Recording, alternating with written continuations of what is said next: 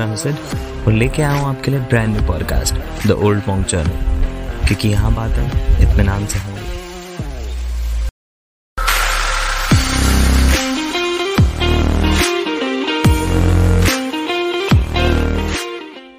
नमस्कार, आदाब, सत श्रीकाल मैं हूँ सिद्धार्थ। लेके आया हूँ आपके लिए हमारे podcast the Old Monk Journal का एक नया हिस्सा। यहाँ हम बात करते हैं अपने कुछ खास मेहमानों से, करते हैं कुछ खास बातचीत सुनते हैं कुछ अनसुने किस्से जमती है यहाँ महफिल जो आप तक पहुंचाती है एक शानदार वाइब। तो शुरू करें। Hi welcome back to the Old Monk Journal podcast मैं हूँ सिद्धार्थ और आज हमारे साथ हैं हमारे बहुत ही खास मेहमान जिन्हें हम जानते हैं शुभम धर्म सत्तू के नाम से। सो so, शुभम की स्टोरी एक बहुत ही इंटरेस्टिंग स्टोरी है। He is a very inspiring person Shubham को मैं दो आ, साल पहले दिल्ली में एक हॉस्टल में मिला था। तो शुभम की आ, उस वक्त कश्मीर टू कन्याकुमारी की जो पैदल यात्रा थी वो चल रही थी। और उसी दौरान मेरे को शुभम की पहली आ, जो बहुत ही इंटरेस्टिंग यात्रा थी वो थी उन्होंने अरुणाचल से कश्मीर तक साइकिल पर आ, कवर किया था। तो उस दौरान शुभम की इन कहानियों के बारे में मुझे पता चला। शुभम आज हमारे साथ है हमारे शो पे और मैं चाहता हूँ कि मैं आपको शुभम से इंट्रोड्यूस करूँ। हाय शुभम कैसे हैं आप? हेलो सिद कैसे हैं आप? और थैंक यू ये प्लेटफॉर्म में आपने मेरे को बुलाया अपनी स्टोरी शेयर करने को। It's my pleasure and I think कि लोगों को भी आपकी इंस्पायरिंग स्टोरीज पता चलनी चाहिए। We want people to get inspired और इससे अच्छा कुछ नहीं हो सकता कि आप जैसे लोग हमारे शो पे आए और अपनी स्टोरीज लोगों के साथ शेयर करें। तो आपकी जो पहली स्टोरी है, वो है अरुणाचल से कश्मीर तक की साइकिल यात्रा। हम उसको शुरू करेंगे, लेकिन इससे पहले तो अपने बारे में थोड़ा कुछ बताइए। मेरा नाम शुभम धर्म सत्तू है। मैं अभी 28 इयर्स का हूँ। और मेरा उत्तराखंड से हूँ। मेरा विलेज एक बहुत ही एक्सट्रीम विलेज है। जोहार वैली बोलते हैं इसको। और नंदा देवी, जो इंडिया का सेकेंड हाईएस्ट माउंटेन है उसके बेस कैंप में मेरा विलेज है। तो काफ़ी दूर से हूँ मतलब थोड़े गाँव गाँव का लड़का मान लो। और स्कूलिंग भी मेरा उत्तराखंड में ही हुआ हल्द्वानी में। फिर जब कॉलेज हुआ तो पता नहीं था क्या करना है। यहाँ तो सब इंजीनियरिंग कर रहे थे उस टाइम पे। पर मुझे समाओ एक अंकल थे उनने कहा कि तुम्हारा दिमाग थोड़ा डिज़ाइनर वाला है तो तुम एज ए सिस्टम डिज़ाइन या an design N I D college है तो उसको अप्लाई कर सकते हो। काफ़ी अच्छा कॉलेज है ट्राई कर लो। हम्म। मैंने कभी नाम नहीं सुना था तो मैंने अप्लाई कर दिया और समहाउ दो फ़र्स्ट वो में हो गया। तो स्कूल ख़त्म हुआ स्कूल के दस दिन के बाद कॉलेज शुरू हो गया तो मुझे गुजरात जाना पड़ा। हम्म, तो ये पहली बार मैं उत्तराखंड से बाहर निकला था तो उत्तराखंड को गुजरात काफ़ी अलग जगह लगी मुझे। पहली बार स्विमिंग पूल देखा पहली बार मॉल देखा पहली बार बहुत सारी नई नई चीज़ें देखी। तो काफ़ी अच्छा लगा। तो मैं गुजरात को और जानना चाहता था बिकॉज़ काफ़ी अलग लग रहा था कि पहली बार मैं अपने स्टेट से बाहर निकलता हूँ। कुछ अलग देखने को मिल रहा है। तो मैंने एक साइकिल खरीदी और साइकिल से मैं रोज़ 20 किलोमीटर 30 किलोमीटर साइकिल करता था नई नई जगहों पे। कभी फिर अहमदाबाद ख़त्म हुआ तो आसपास की जगह बड़ोड़ा सूरत यहाँ वहाँ पे। तो काफ़ी मज़ा आने लग गया और कॉलेज में ही मैंने सेकेंड ईयर में ये सोचा कि चलो थोड़ा साइकिल करते हैं दूर तक। फिर मैंने हज़ार किलोमीटर साइकिलिंग किया अहमदाबाद से रतलाम तक एम पी तक। फिर नेक्स्ट ईयर मैंने कहा चलो थोड़ा और ट्राई करते हैं। तो नेक्स्ट ईयर मैंने दो हज़ार चौदह में मेरा थर्ड ईयर कॉलेज का था शुरू हो रहा था। तो समर ब्रेक मिलता हम लोग को क्योंकि बहुत गर्मी होती थी गुजरात में। तो मई जून में फिर मैंने साइकिल से घर वालों को बताया नहीं घर वालों को बोला मेरे को इंटर्नशिप मिल गया हम्म, हम्म। और कि वो एग्री नहीं करते कि इतना दूर जा रहे एक तो कभी भाग गया नहीं है। तो फिर मैंने 2015 की गर्मियों 2014 की गर्मियों में अहमदाबाद से कन्याकुमारी साइकिल किया। तो वो ढाई महीने का ट्रिप था मेरा। हम्म, और बिना पैसे के काफ़ी हालत ख़राब हुई। एक दो बार हॉस्पिटल भी गया ऑलमोस्ट मैंने आठ किलो लूज वेट किया और काफ़ी प्रॉब्लम थी बिकॉज़ मैं काफ़ी अब तक ऐसी सोलो जर्नीज कर चुका हूँ पर वो मेरी पहली बड़ी सोलो जर्नी थी। हम्म, हम्म। और मुझे कोई भी एक्सपीरियंस नहीं था। हम्म। मुझे टेंट लगाने का भी एक्सपीरियंस नहीं था मैं टेंट भी ले गया था तो लगाने का एक्सपीरियंस नहीं था कैसे क्या खाते हैं डाइट क्या फॉलो करते हैं और किस टाइम पे साइकिलिंग करना बेटर है कैसे करना है पता ही नहीं था कुछ भी। तो ये प्लेन्स में साइकिल चलाते चलाते पहाड़ों में साइकिल चलाने का आइडिया कैसे? आया तो यही जब ट्रिप मेरा ख़त्म हुआ कन्याकुमारी में तो मुझे काफ़ी मेरे को थिंकिंग हुआ कि अब मेरे को इसमें बहुत अच्छा लगा। ऐसा लगा कि मतलब वो ढाई ढाई महीने मेरे को ढाई साल लगे। इतना कुछ हुआ मेरे साथ जितना मेरे को लास्ट हम्म। दो तीन साल में नहीं हुआ। मतलब इतना कुछ सीखने को मिला इतना कुछ देखने को मिला। मतलब तो मुझे ऐसा लगा कि अगर मैं ऐसे ही जीऊँगा तो मेरा तो पचास या साठ साल का ज़िंदगी पाँच सौ साल का हो जाएगा। बिकॉज़ इतना ज़्यादा कुछ सीखने को मिला था ना। जब आप कुछ हम्म। नया सीखते हो नया देखते हो तो आपका एक दिन भी आपका दस दिन के बराबर हो जाता है ना। True, जब. आप ऑफ़िस जा रहे हो या फिर आप सेम चीज़ ही कर रहे हो रोज रोज और जैसे आपका मन भी नहीं लगता तो आपका एक दिन दस दिन महीना साल ऐसे निकल जाते पता भी नहीं चलता। एग्जैक्टली आई थिंक बहुत सारे लोग थोड़ा बूढ़ा होके बोलते हैं ना कि अरे इतना टाइम चलेगा पता ही नहीं चलेगा। ट्रू और मुझे लगता है जब आप ऐसा इस तरह से ट्रैवल करते हो तो हर दिन एक नया एक्सपीरियंस और एक नई आपका घटनाक्रम चलता रहता है आपके सामने तो वो सब कुछ एक नई ज़िंदगी जैसा ही होता है। हाँ मेरे को तो बहुत ही मज़ा आया तो मेरे को लगा कि वापस आया मैं कॉलेज और कॉलेज मेरा फिर प्रोजेक्ट था थर्ड ईयर का। फोर्थ ईयर से हाँ। पहले एक फाइनल प्रोजेक्ट होता है कि आप कोई भी प्रोजेक्ट पे कर सकते हो जो डिज़ाइन के रिलेटेड हो। तो मैंने सोचा कि चलो एक साइकिल ट्रिप करते हैं बड़ी सी और उसको अपना डिज़ाइन प्रोजेक्ट भी बनाते हैं। तो मैंने सोचा कि चलो साइकिल करते हैं पूरा हिमालयस हाँ। काफ़ी इम्पॉसिबल था मैंने कहा ट्राई कर लेते हैं क्योंकि साउंड स्कूल है और स्पॉन्सर भी मिल जाएँगे बिकॉज़ मैंने गूगल किया ना कि स्पॉन्सर कैसे मिलते हैं ट्रैवल करने के लिए तो उन्होंने लिखा था कि या तो आप फ़ेमस होने चाहिए या फिर आपकी कहानी बहुत हटके होनी चाहिए फ़ेमस हाँ। तो मैं था नहीं तो मैंने कहा कि कुछ हटके करते हैं साइकिल ऐसे ही करते हैं जहाँ पे बहुत ही टफ कंडीशन हो मतलब और लोग स्पॉन्सर्स मान जाए तो मैंने पूरा हिमालय करने का प्लान किया। जो कि अरुणाचल तो के बहुत था तो आपने इसकी शुरुआत कैसे की? आप कहाँ से आ, कैसे अरुणाचल पहुँचे और कैसे आपने इसकी शुरुआत की? शुरुआत सबसे पहले कोई भी ट्रिप की होती है पैसे से। पैसे कैसे आएँगे? घर वाले तो सपोर्ट उतना हो नहीं रहा था और मेरे को भी हम्म। मांगने में अच्छा नहीं लग रहा था। हम्म। तो मैंने स्पॉन्सर्स के लिए बैठा मैं और मुझे तकरीबन दो महीने लगे स्पॉन्सर ढूँढने में। दो हम्म। महीने तक मैंने जितना ईमेल करना था पचास सौ साढ़े पाँच सौ कंपनीज़ को ईमेल किया था। पाँच सौ साढ़े पाँच सौ। और आसपास की भी जो साइकिल की दुकानें थी डी कैथलॉन नया नया खुला हुआ था उस टाइम पे और कैमरा की दुकानें जो जो साइकिल की दुकान तो जो भी कम आसपास के वहाँ पे भी गया। दो महीना ये करके मुझे चार पाँच स्पॉन्सर मिले साइकिल के लिए एसेसरीज के लिए खाने पीने के सब के लिए। हाँ, हाँ। क्योंकि काफ़ी मतलब सही था मतलब मुझको लगा था स्पॉन्सरशिप अब इम्पॉसिबल होती होगी पर दो महीना बैठा फुल टाइम हो गया। और इट्स नॉट ट्रिप कहाँ से शुरू करी?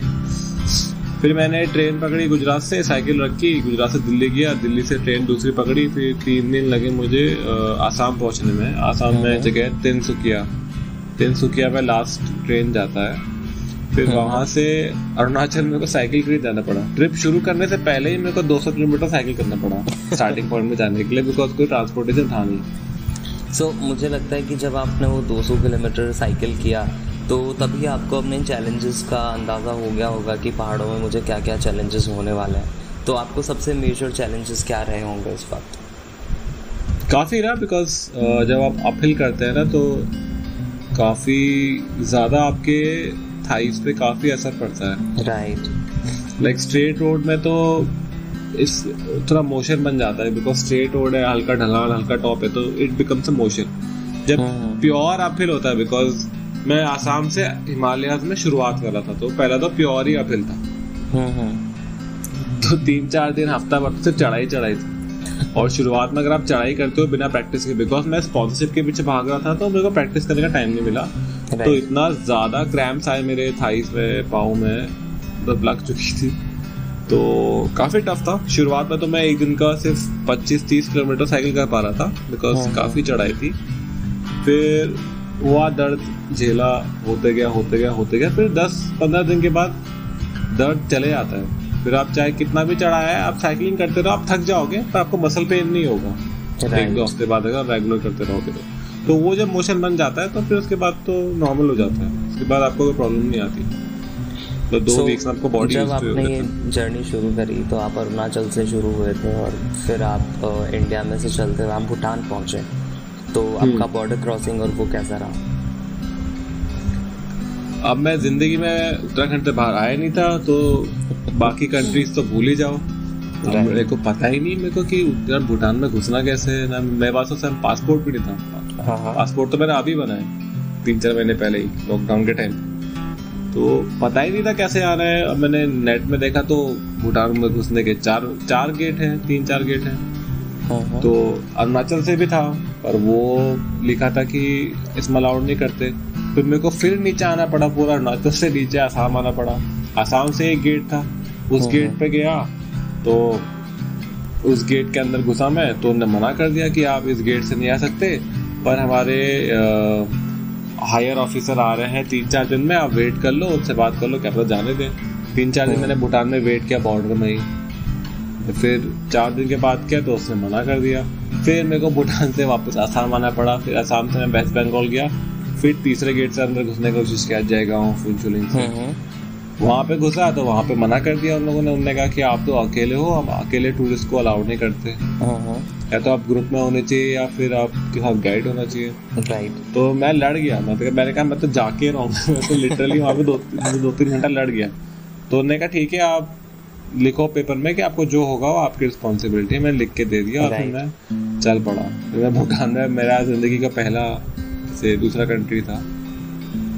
सो so, जब मैंने इंस्टाग्राम पे आपका प्रोफ़ाइल देखा तो वहाँ पर आपकी एक फ़ोटो है जहाँ पर आप अपने बाइसिकल के साथ टाइगर्स नेस्ट मोनेस्ट्री पे हो। तो उसकी क्या स्टोरी है? वहाँ कैसे पहुँचे आप अपने बाइसिकल के साथ? वो तो काफ़ी डेडली स्टोरी है। मतलब मैं आ, मैं पारो पहुँचा। हम्म, हम्म। पारो आपका मेन सेकंड मेन जगह है की। हम्म। तो वहाँ पे टाइगर नेस्ट काफ़ी फ़ेमस ट्रैक है। मतलब हर भूटान की ट्रैवल फ़ोटो में वो फ़ोटो होती है लोगों के पीछे ड्रैगननेस की।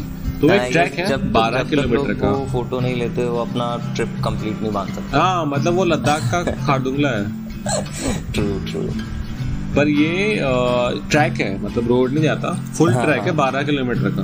हाँ आई नो मैं अलग ही जोश में था मैंने कहा यार नया कंट्री है और पहला ट्रैक है नया कंट्री में।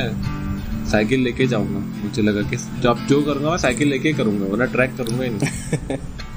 मैं सुबह चार बजे उठा वहाँ पे मेरे लोकल लोग थे उन्होंने कहा कि पागल है क्या? वो ट्रैक है साइकिल ले कैसे आएगा? तो मैंने कहा देखी जाएगी। तो कभी कभी दिमाग में होता है कि ये बहुत टफ है पर मुझे लगता है कि यार देखा जाएगा मतलब ट्राई तो करते हैं। कितना जितना साथ देगा तो सुबह चार बजे उठा खाना वाना खाया थोड़ा पैक वैक किया मैंने फिर मैं ट्रैक की तरफ़ गया तो पहले तो रोड था एक दो किलोमीटर फिर जब वो। चढ़ाई शुरू हुई तो एकदम ऑफ़ रोड मतलब सीढ़ियाँ थी हम्म, अच्छी हम्म। सीढ़ियाँ जो होती ना ट्रैक्स में एकदम अप हिल तो फिर साइकिल को मैंने कंधे में उठाया राइट वाले शोल्डर पे रखा एक दूसरा बैग था वो लेफ़्ट वाले हैंड में रखा फिर चढ़ाई शुरू करी ओ भाई मतलब ऐसे आत्मा बाहर आ गई थी मेरी शुरू के शुरू में तो नहीं मैं समझ सकता हूँ काफ़ी मुश्किल रहा होगा। बहुत वहाँ बहुत ज़्यादा। मतलब चढ़ाई में तो ऐसा लगा था बीच बीच में कि मैं खुद से बात करने लगा था कि मैं इतना थक गया था कि मैं दिमागी काम नहीं कर रहा था। मैं हंस रहा था मैं गाने गा रहा था मैं खुद से बात कर रहा था। मतलब एक होता है कि एक लेवल के बाद तो थक जाते ना कि आपका माइंड ही काम नहीं करता। सो so, वो आप हेलिजिनेट कर रहे थे या फिर आप अपने आप को अपने अपने आप को मेंटली बिज़ी रखने की कोशिश कर रहे थे? दोनों। दोनों। मेरे को तो ब्लैकआउट भी होते बिकॉज़ बहुत ज़्यादा थक गया था और मैं जो खाना लेके आया था वो सिर्फ़ वो दो सैंडविच थे। वो भी मैंने एक सैंडविच रास्ते में कुत्ते मिले तो उनको दे दिया उनको भूख लगी थी तो पूरा बांट दिया। और एक खाया मैंने फिर पहुँचा मैं ऊपर अराउंड हाँ, हाँ। पाँच बजे शाम के। दस घंटे लगे थे दस बारह घंटे। एक एक किलोमीटर में एक एक घंटा लगता है बिकॉज़ साइकिल को चढ़ाओ ना तो भारी वो मैं समझ सकता हूँ बट आप जब वहाँ पहुँचे और लोगों ने अगर किसी ने आपको वहाँ साइकिल के साथ देखा होगा तो क्या रिएक्शन हाँ वहाँ का जो मेन मेन जो मंक था वो मेरे को देख के हंसने लग गया। क्योंकि वो वो हंसने लग गया मैंने कहा हंस की रहो। पहले कह रहा उसको तो हिंदी नहीं आती थी बोला साइकिल रखो साइकिल रखो पहले यहाँ पे। फिर वो हंसने लग गया कह रहा क्यों क्यों लेके आया क्यों ऐसे? पागल है? वो मेरे साथ रिकॉर्ड भी किया था वीडियो में। हाँ, काफ़ी क्यूट हाँ। तरीके से बोला था। क्यों? क्यों लेके आया? पागल है क्या नहीं आई आई आई गेस कि वो काफ़ी यू नो एक्सट्रीम रहा होगा। और लोगों को भी लगा हाँ, होगा कि यार ऐसे कौन करता है? कहा। ये तो आई I मीन mean, आप जैसे कि थार रेगिस्तान में स्की पहन के घूम रहे हो वैसा कुछ हो गया। हाँ वही मतलब फिर मतलब काफ़ी अच्छा ट्रीट किया जैसे मैं अब वहाँ मैं गया मैं अपने साइकिलिंग वाले कपड़ों में था तो वहाँ की जो अथॉरिटी थी उन्होंने लगा आप पे मेहनत करके आए हो तो आप हमारी तरफ़ से भुटनी कपड़े ले लो। तो उन्होंने मुझे हाँ। जो भुटनी से कपड़े होते हैं वो दे दिया। तो फिर मैं वो पहन के अंदर गया मंदिर में नाम से बैठा बैठा हाँ। आधा घंटा बैठा क्योंकि फिर शाम को छह बज गए थे। हाँ। फिर जल्दी से मैंने साइकिल पकड़ा गुड बाय किया फिर। थोड़ा डाउन हिल करके आया मैं। डाउन हिल तो मैं एक घंटे में किलोमीटर डाउन हिल काफ़ी मुश्किल हाँ मैं बहुत ज़्यादा गिरा। मैं डाउनहिल का एक्सपीरियंस भी लाइफ में पहली बार वही था मेरा। हाँ, मेरे हाँ। पहले कभी डाउनहिल का एक्सपीरियंस है नहीं। हाँ बिकॉज़ उससे तो, पहले तो आप या तो रोड पे थे या फिर अपहिल कर रहे थे। हाँ और ये तो काफ़ी ट्रैक वाली रोड है मतलब समझ रहे हो फोर्टी फाइव सिक्सटी डिग्री नीचे। I know I know I know तो काफ़ी बार गिरा मैं और मेरे अभी भी माथे में एक जगह निशान है जो चोट लगी थी मेरे। मैं काफ़ी तो वो तो मुझे लगता है आप बहुत टशन के साथ अपने दोस्तों को दिखाते होंगे। हाँ वो तो, तो बारक हो गया। है फिर घुटनों में लग गया था एक दो बार गिर के वो साइकिल का चेन फंस गया था पाँव में। बहुत ही बार गिरा मैं। पर पहुँच गया था अंधेरे में आठ बजे तक मैं पहुँच गया था। एक घंटा नीचे उतरने में लगा फिर मैं एक घंटा शहर दो घंटे में? हाँ मतलब डाउन हिल में तो बस स्पीड कंट्रोल करनी पड़ती है और क्या। राइट तो फिर आप भूटान के बाद आपकी जर्नी किधर को चली? फिर मैं वहाँ से गया वेस्ट बंगाल फिर सिक्किम फिर सिक्किम में पूरा घूम के साइकिल से फिर मैं दार्जिलिंग फिर दार्जिलिंग से मैं एंटर हुआ नेपाल अच्छा। और तब शुरू हो गया आपका नेपाल अर्थक्विक ओह गॉड तो उस वक्त तो आपको बहुत मुश्किलों का सामना करना पड़ा होगा। हाँ मैं तो बॉर्डर में था फिर घर वालों का कॉल आया सबका मेरे को फेस उस टाइम में तो इंस्टाग्राम में था भी नहीं मेरे को। फेसबुक का मैसेज आने लग गया कि भाई किधर हो? अर्थक्विक आ रहा है मत जाओ वापस आ जाओ। रिलेटिव हाँ। से कॉल आया घर वालों के कॉल आया कि प्लीज़ बेटा वापस आ जा ये बाद में कर लेना ये पागलपंती हाँ, हाँ। क्यों कर रहा है तू? इतने लोग मर रहे हैं वहाँ पे मत जा ये वो। मुझे काफ़ी बुरा लगा यार कि मतलब करूँ कि नहीं करूँ करूँ कि नहीं करूँ। तो मैंने कहा कि मैं करूँगा। और मैं जाके मतलब जितना मदद हो सकता है मदद करूँगा उन लोगों की। अगर मेरे को चांस मिला है इन लोगों की हेल्प करने का तो मैं करूँगा। काफ़ी लड़ा मैं घर वालों ने बातें नहीं की मुझसे तो पहले तो एक दो हफ़्ता। हम्म। तो मैं गया साइकिल वाइकिल करके मैं काठमांडू पहुँचा ऑलमोस्ट तीन हफ़्ते में। काफ़ी हम्म। दूर है यार मुझे लगा नेपाल छोटा था ये पर काफ़ी दूर था काठमांडू मतलब दार्जिलिंग साइड से। हाँ नेपाल भी आई गेस आधे बिहार जितना बड़ा तो है ही। उससे भी काफ़ी हाँ, शायद बड़ा है। काफ़ी काफ़ी दूर है ना। एक तो यूपी बिहार दोनों साइज़ के बराबर है ना और वो उस तरफ़ को है मतलब। तो आई थिंक साढ़े पाँच सौ या छह सौ किलोमीटर था। वहाँ। से। सो so, वहाँ पर भी आपको शेल्टर और ट्रांसपोर्टेशन में भी दिक्कत हुई होगी क्योंकि रोड्स भी टूट गए थे और ये सब कुछ। हाँ मतलब रोड्स तो मतलब ठीक ही है मतलब इंडिया के रोड से तो बेटर था थोड़ा। भूटान और नेपाल का रोड हाँ, हाँ। पर हाँ काफ़ी काफ़ी थे क्योंकि ये क्योंकि क्रैक्स काफ़ी बड़े थे। हाँ। तो मतलब कार वार के लिए प्रॉब्लम पर साइकिल डॉच कर सकता है। मतलब कहीं कहीं पे था कि रोड राइट राइट एक, एक रोड दो रोड बन गई है और कम से कम एक मीटर या दो मीटर का गैप है इतनी धस गई है। So, uh, ये है कि साइकिल जा सकती थी। सो so, उस वक्त कभी ऐसा हुआ? क्योंकि मेरे को लगता है बहुत सारे नेपाल के लोग खुद ही शेल्टर्स में रुके हुए थे। तो आपको uh, उन लोगों के साथ शेल्टर शेयर करना पड़ा? uh, हुआ मतलब कुछ जगह पर मैं था। मैं तो हाँ। वैसे सस्ते से होम स्टेज में रुक रहा था दो तीन सौ रुपए का रूम मिल जा रहा था हाँ। और जब मैं अब वो आर्टक्विक भी कुछ अलग अलग स्पॉट्स पे आया था ना तो वो हाँ। जहाँ दार्जिलिंग से एंटर किया तो उस एरिया पे नहीं था इट वॉज़ काठमांडू काठमांडू के ऊपर जो गाँव है और पोखरा पोखरा के आसपास के गाँव जो है जो 500 हाँ। किलोमीटर दूर थे राइट पर ये हर दिन आ रहा था तो जब मैं काठमांडू पहुँचा तो वहाँ पे तो काफ़ी भयंकर सीन था तो तो मैंने जल्दी से कोई ऑर्गेनाइजेशन ज्वाइन कर ली वहाँ पे। वो था टीच फॉर नेपाल और उनके साथ मैंने काम शुरू कर दिया। फिर मैंने ऑलमोस्ट दो से तीन हफ़्ते वहाँ पे काम किया। Nice. और हम लोगों ने कम से कम 200 घर बनाए टेम्पररी टिन और लोहे के। बिकॉज़ हाँ। ये जो अर्थक्वेक आया था वो अप्रैल मई में आया था और राइट जून जुलाई में बहुत बारिश होती है। मतलब नेपाल में बहुत बारिश होती है तो कंस्ट्रक्शन नहीं हो सकता था। तो लोगों के जो घर टूट गए घर नहीं बन सकते। तो हम लोग को टिन के घर बनाने पड़े जो एक दिन में दो दिन बन जाते हैं दस लोग की हेल्प से। तो so, आई गेस uh, जो आप टेम्पररी शेल्टर्स जैसे लोग अपने खेतों में या ऐसी जगह पे बनाते हैं उनको वी शेप में उस तरह के घर आपने बनाया पर काफ़ी स्ट्रॉन्ग वाले मतलब हाँ। जो हाँ, आपके हाँ। गाँव में बनते हैं टिन वाले घर वैसे ही। बस पूरा लोहे का मतलब उसके प्रॉपर बेस थे। राइट स्ट्रॉन्ग था कि आर्टक्विक में आप बच सकते हो और प्लस आर्टक्विक में टिन काफ़ी हिलता है तो वो ऐसा अलार्म भी काम आ जाता है। राइट राइट राइट सो उसके बाद जब आप नेपाल से निकले तो क्या आप वापस नीचे बिहार की तरफ़ आए और या फिर वहीं से आप नहीं फिर वहीं से मैं उत्तराखंड निकला अच्छा ओके सो उत्तराखंड आया फिर मैं यहाँ नैनीताल से होके आया। हम्म। तो क्योंकि आर्थिक आया था ना। पड़ी होगी। हाँ घर वाले मिले। फिर काफ़ी मतलब पता नहीं बहुत खुश थे यार मेरे को लगा डांटेंगे वाटेंगे हम्म। जब मैं पहुँचा घर पे तो मुझे लगा सब गुस्से होंगे। यहाँ देखा पूरा परिवार था मेरा चाचा चाची मामा मामी सब आए हुए थे। और फूल वूल लेके आए थे यार फूल वूल फेंक थे मेरे ऊपर। ये क्या हो रहा है? तो मेरे पास ऐसे फूलों की बारिश हो रही थी घर में। हाँ मतलब उनको लगा मैं क्या जंग जीत के आ गया। मेरे को तो नॉर्मल लग रहा था कि मैं तो बस घूम रहा हूँ इसमें बड़ी बात क्या है? खैर मुझे लगता है जब हम ऐसे एक छोटे टाउन से बिलोंग करते हैं और हम इतना सब कुछ घूम के और देख के आते हैं तो घर वालों को लगता है कि ये भी काफ़ी बड़ी अचीवमेंट है बच्चों के हाँ काफ़ी बड़ा है। मतलब उन लोगों ने कभी किसी को करते हुए देखा नहीं ना। हम लोग तो ऐसे एडवेंचर फ़ील्ड में है तो हमको पता है कि यार करते हैं लोग। सो माउंट एवरेस्ट भी जाऊँगा तो बहुत फिर आपको उन्होंने गुड बाय भी बहुत अच्छे से किया होगा आगे के ट्रिप के लिए।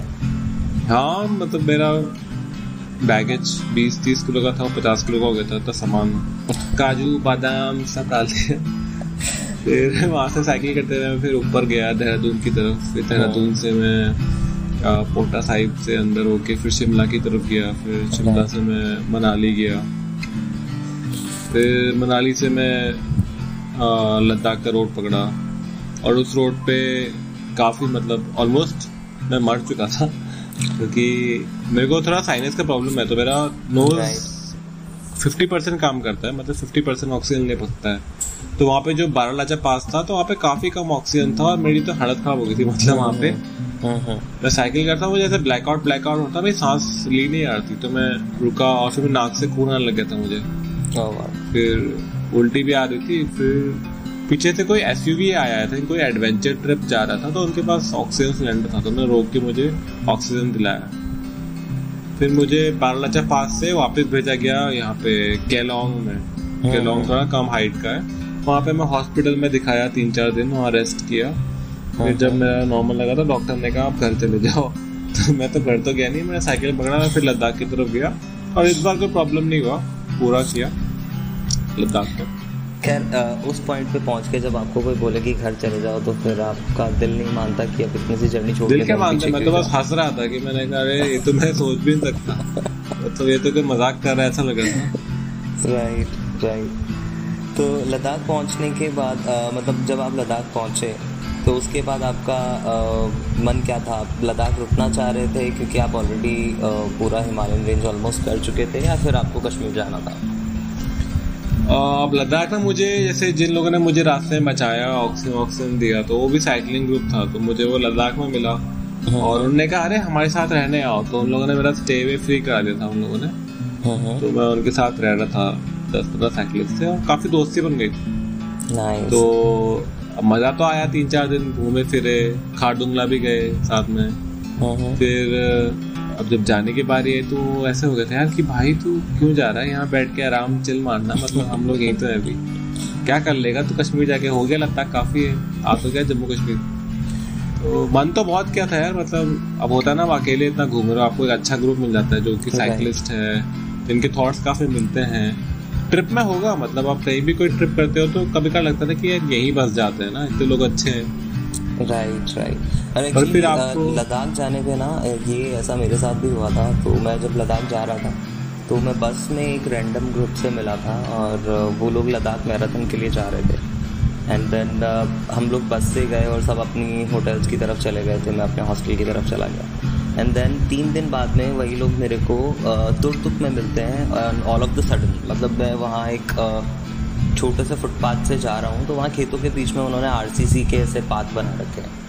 तो मैं वहाँ से गुजर रहा था और अचानक से एक होम स्टे की खिड़की खुली और अचानक से वो एक बंदा जो बस में था और जिसको मैं मिला था अचानक से वो बंदा तो देख के बोला ब्रो मैंने बोला हाँ ब्रो तो मैं चौक गया तो लद्दाख में आई गेस ही होता है बिकॉज़ लोग ग्रुप में ट्रेवल करते हैं और अचानक से एक दूसरे में टकराते ही रहते हैं पूरी डेस्टिनेशन लद्दाख में एक वो लेन है ना चुमथांग कोई लेन है ऐसे मतलब वो जो ओल्ड लद्दाख वाला है सारे टूरिस्ट लोग वहीं रुकते हैं तो ना मतलब जो ट्रैवलर्स आपके होते हैं। सो so, ये मेरे साथ हुआ था तुरतुक में जब हम लोग नुब्रा वैली गए थे द लास्ट पॉइंट जो है तो वहाँ पर तो I was like totally shocked कि मैं कैसे इन बंदों से वापस मिल रहा हूँ but it was like real fortunate one कि उसके बाद में हमने काफ़ी लंबा ट्रैवल किया था लद्दाख में उसके बाद साथ so that was really nice so उसके बाद कश्मीर कैसे पहुँचे? ये भी मेरा पहला टाइम था लद्दाख में तो बहुत मज़ा आया। एक तो मैं सब जगह पहला जगह था मतलब सब टाइम नेपाल पहला भूटान सिक्किम अरुणाचल आसाम। सब कुछ पहले नया था। तो बहुत ही मज़ा आता था मुझे तो मतलब मैं सब जगह नया एकदम। और एक पहाड़ी लड़के को पहाड़ मिल जाए तो और क्या चाहिए? हाँ ऊपर से पर लद्दाख थोड़ा अलग पहाड़ है ना वहाँ का आर्किटेक्चर वो अलग है। इवन इन्वायरमेंट सेम है बिकॉज़ मेरा विलेज भी three thousand to four thousand metre above sea level है तो वहाँ पे भी पेड़ नहीं है। पेड़ नहीं है हमारे यहाँ पे पूरा फ्लैट है। मतलब ड्राई माउंटेन्स है।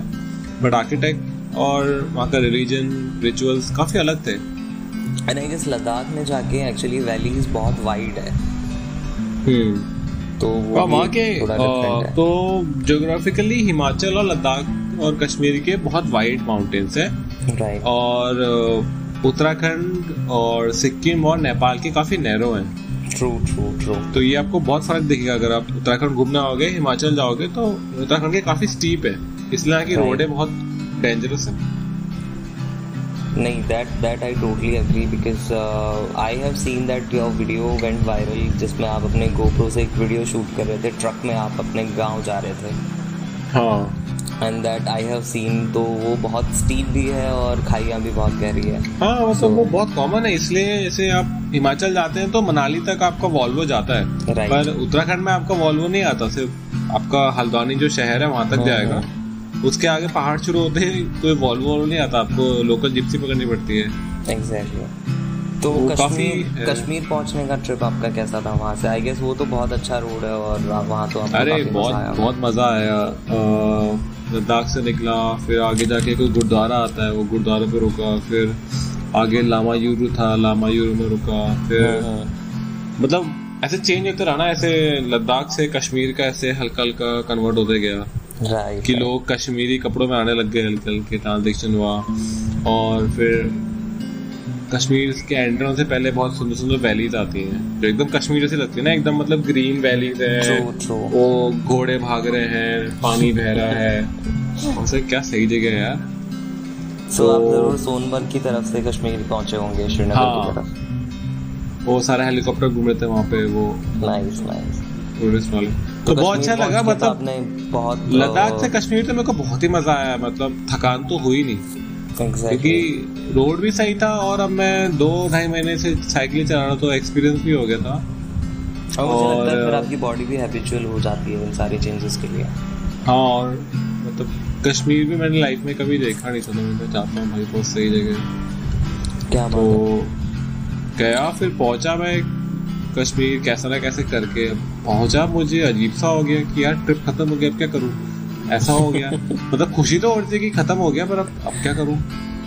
तो फिर वहाँ दो तीन दिन बैठा मेरा कश्मीरी दोस्त है कॉलेज का वहाँ बैठा मैं। हम्म। पर फिर मुझे कॉलेज से कॉल लग गया कि भाई तुम्हारा अपसेंट लग रहा है क्लास शुरू हो चुकी है बिकॉज़ समर वेकेशन में क्या था ना मैंने हम्म, हम्म। तो क्लासेस में अटेंड नहीं कर पा रहा था। तो कुछ सेलिब्रेट नहीं कर पाया। सेलिब्रेट करने वाला था मैंने कुछ नहीं किया। तो जम्मू पहुँचा मैं बस से। साइकिल डाली मैंने ट्रेन में और सीधे अहमदाबाद ट्रेन आती है तो 18 घंटे या 20 24 घंटे की ट्रेन है। अहमदाबाद पहुँचा साइकिल उतारी सीधे कॉलेज गया साइकिल कोने में रखी और क्लास अटेंड करी। फिर क्लास के बाद मैं बाकी दोस्तों से मिला उन्होंने कहा तू कहाँ से आ गया? अभी तो परसों कश्मीर था।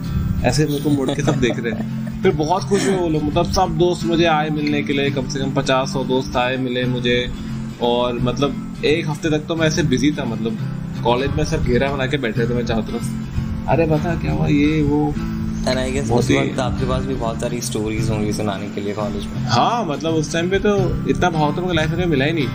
सो so, ये जो आपकी पूरी ट्रिप थी अरुणाचल से कश्मीर की तो इसमें आपके लिए एक आपको वो अचीवमेंट कौन सी जगह लगी या कौन सा पॉइंट लगा जब आपको लगा कि हाँ I have achieve something in this whole trip तो मेरे हिसाब से मेरे को रोज ही एक अचीवमेंट लग रहा था क्योंकि मेरे को रोज ही शुरू में लगता था कि भाई नहीं हो पाएगा। रोज का था मतलब आपका मतलब ये लॉन्ग डिस्टेंस साइकिलिंग में ऐसे होता है कि हाँ, शुरू। के दस किलोमीटर आप जब मैराथन भी भागते हो तो ये मैराथन की तरह हुआ पर ये एवरीडे मैराथन है। तो शुरू के दस किलोमीटर लगता है कि मैं क्यों कर रहा हूँ? हाँ, अच्छा खासा मैं बैठा होता कहीं डिज़ाइन जॉब कर रहा होता एसी में मूवी देख रहा होता चिल मार रहा होता मैं क्या कर रहा हूँ ये? बीच जंगल में पहाड़ों में साइकिल कर रहा हूँ। कोई देख भी नहीं रहा है तो कोई है भी नहीं। क्यों कर कर क्यों रहा हूँ मैं। पर जब फिर मज़ा आने लगता है ना कि अरे नई चीज़ देखने को मिल रही है। और खुद का फ़िज़िकल पोटेंशियल पता चल रहा है कि आप कितना पुश कर सकते हो। True. और आपको लगता है कि यार मैं इतना स्ट्रांग होते आ रहा हूँ रोज का रोज और क्या सीखने को मिल रहा है तो वो हर दिन आपका मोटिवेशन लेवल बढ़ते रहता है तो आपकी शुरुआत होती है कि यार क्या कर रहा हूँ मैं? एंड होता है कि भाई बहुत सही दिन गया है। मतलब ये तो मेरा बेस्ट टाइम था। तो ऐसा हुआ दैट आई कैन इमेजिन तो एवरीडे आपकी जो जर्नी थी तो उसमें बहुत सारे ऐसे मोमेंट्स भी हुए होंगे जो आपको लगा कि ऑकवर्ड हो फनी हो थ्रिलिंग हो या सबसे प्राउड मोमेंट जो आपका रहा हो वो आपको क्या लगता है? Hmm, काफ़ी तेज अरुणाचल में था। अरुणाचल में एक तो वहाँ पे रोड ना काफ़ी वहाँ पे ब्रिजेस हैं बिकॉज़. नदियाँ बहुत है तो और ब्रिज तो बने ही नहीं है।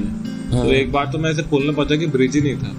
तो फिर मैं नीचे गया नदी के पास नदी इतनी बह रही थी कि वहाँ पे क्रॉस करना था ही नहीं। अब मैं पूरी उम्मीद हार गया था पर पीछे मेरे को 200 किलोमीटर घूमना पड़ता मैंने गूगल मैप में देखा कि पूरा घुमा के ले जाएगा।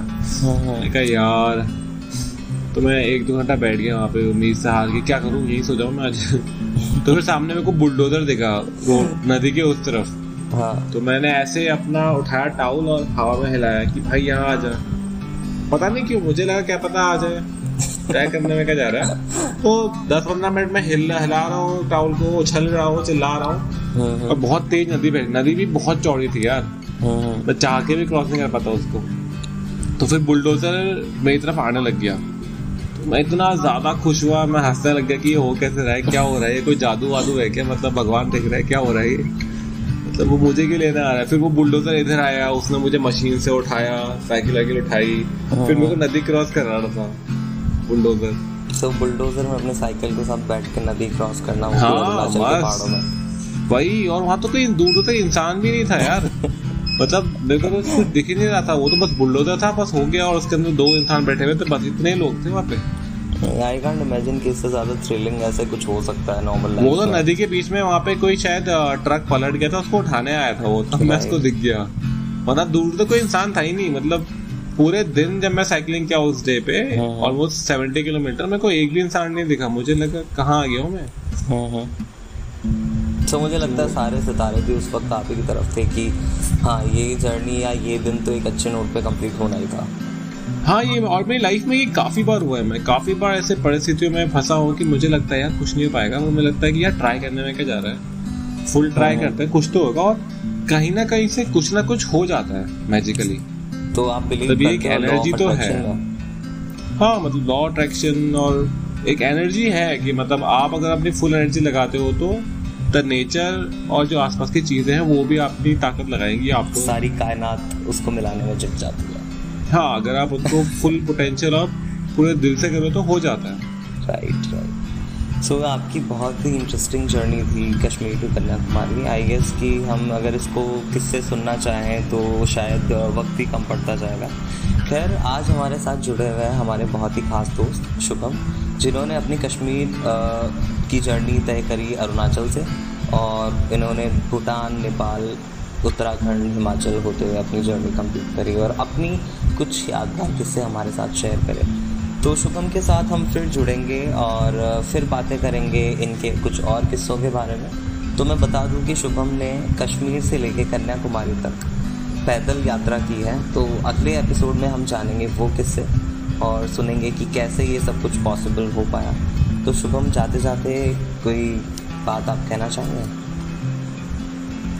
आ, बस यही है आपको मतलब जो भी ये सुन रहा है हमारे लाइफ में सबकी लाइफ अलग अलग होती है। मतलब आप अगर मेरी लाइफ देख के बोल लो यार ये तो बहुत सही कर रहा है हमारी लाइफ तो बहुत बेकार है।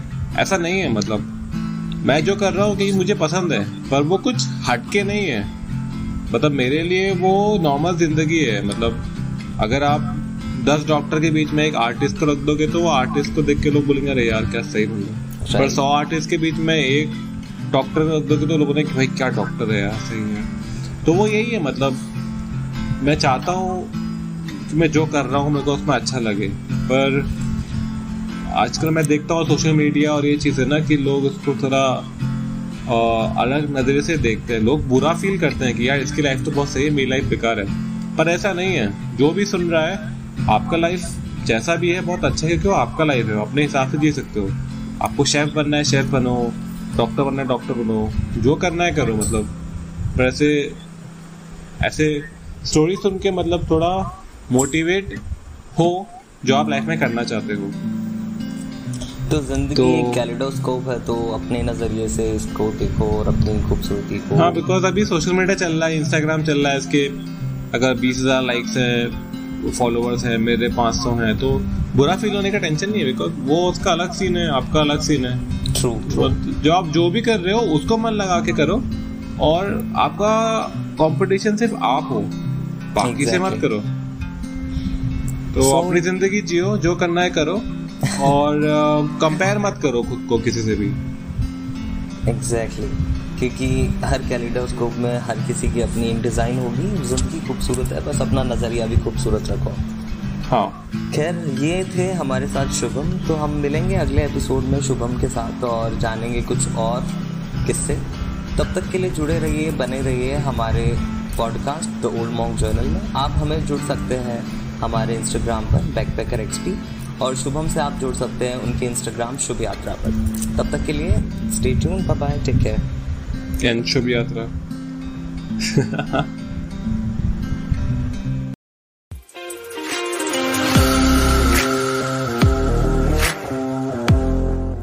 तो ये था द ओल्ड मॉन्ग जर्नल मिलते हैं एक नए एपिसोड में, जमाते हैं एक नई महफिल। तब तक के लिए सुनते रहिए, जुड़े रहिए और आपकी राय हम तक पहुंचाते रहिए हमारे इंस्टाग्राम backpacker experience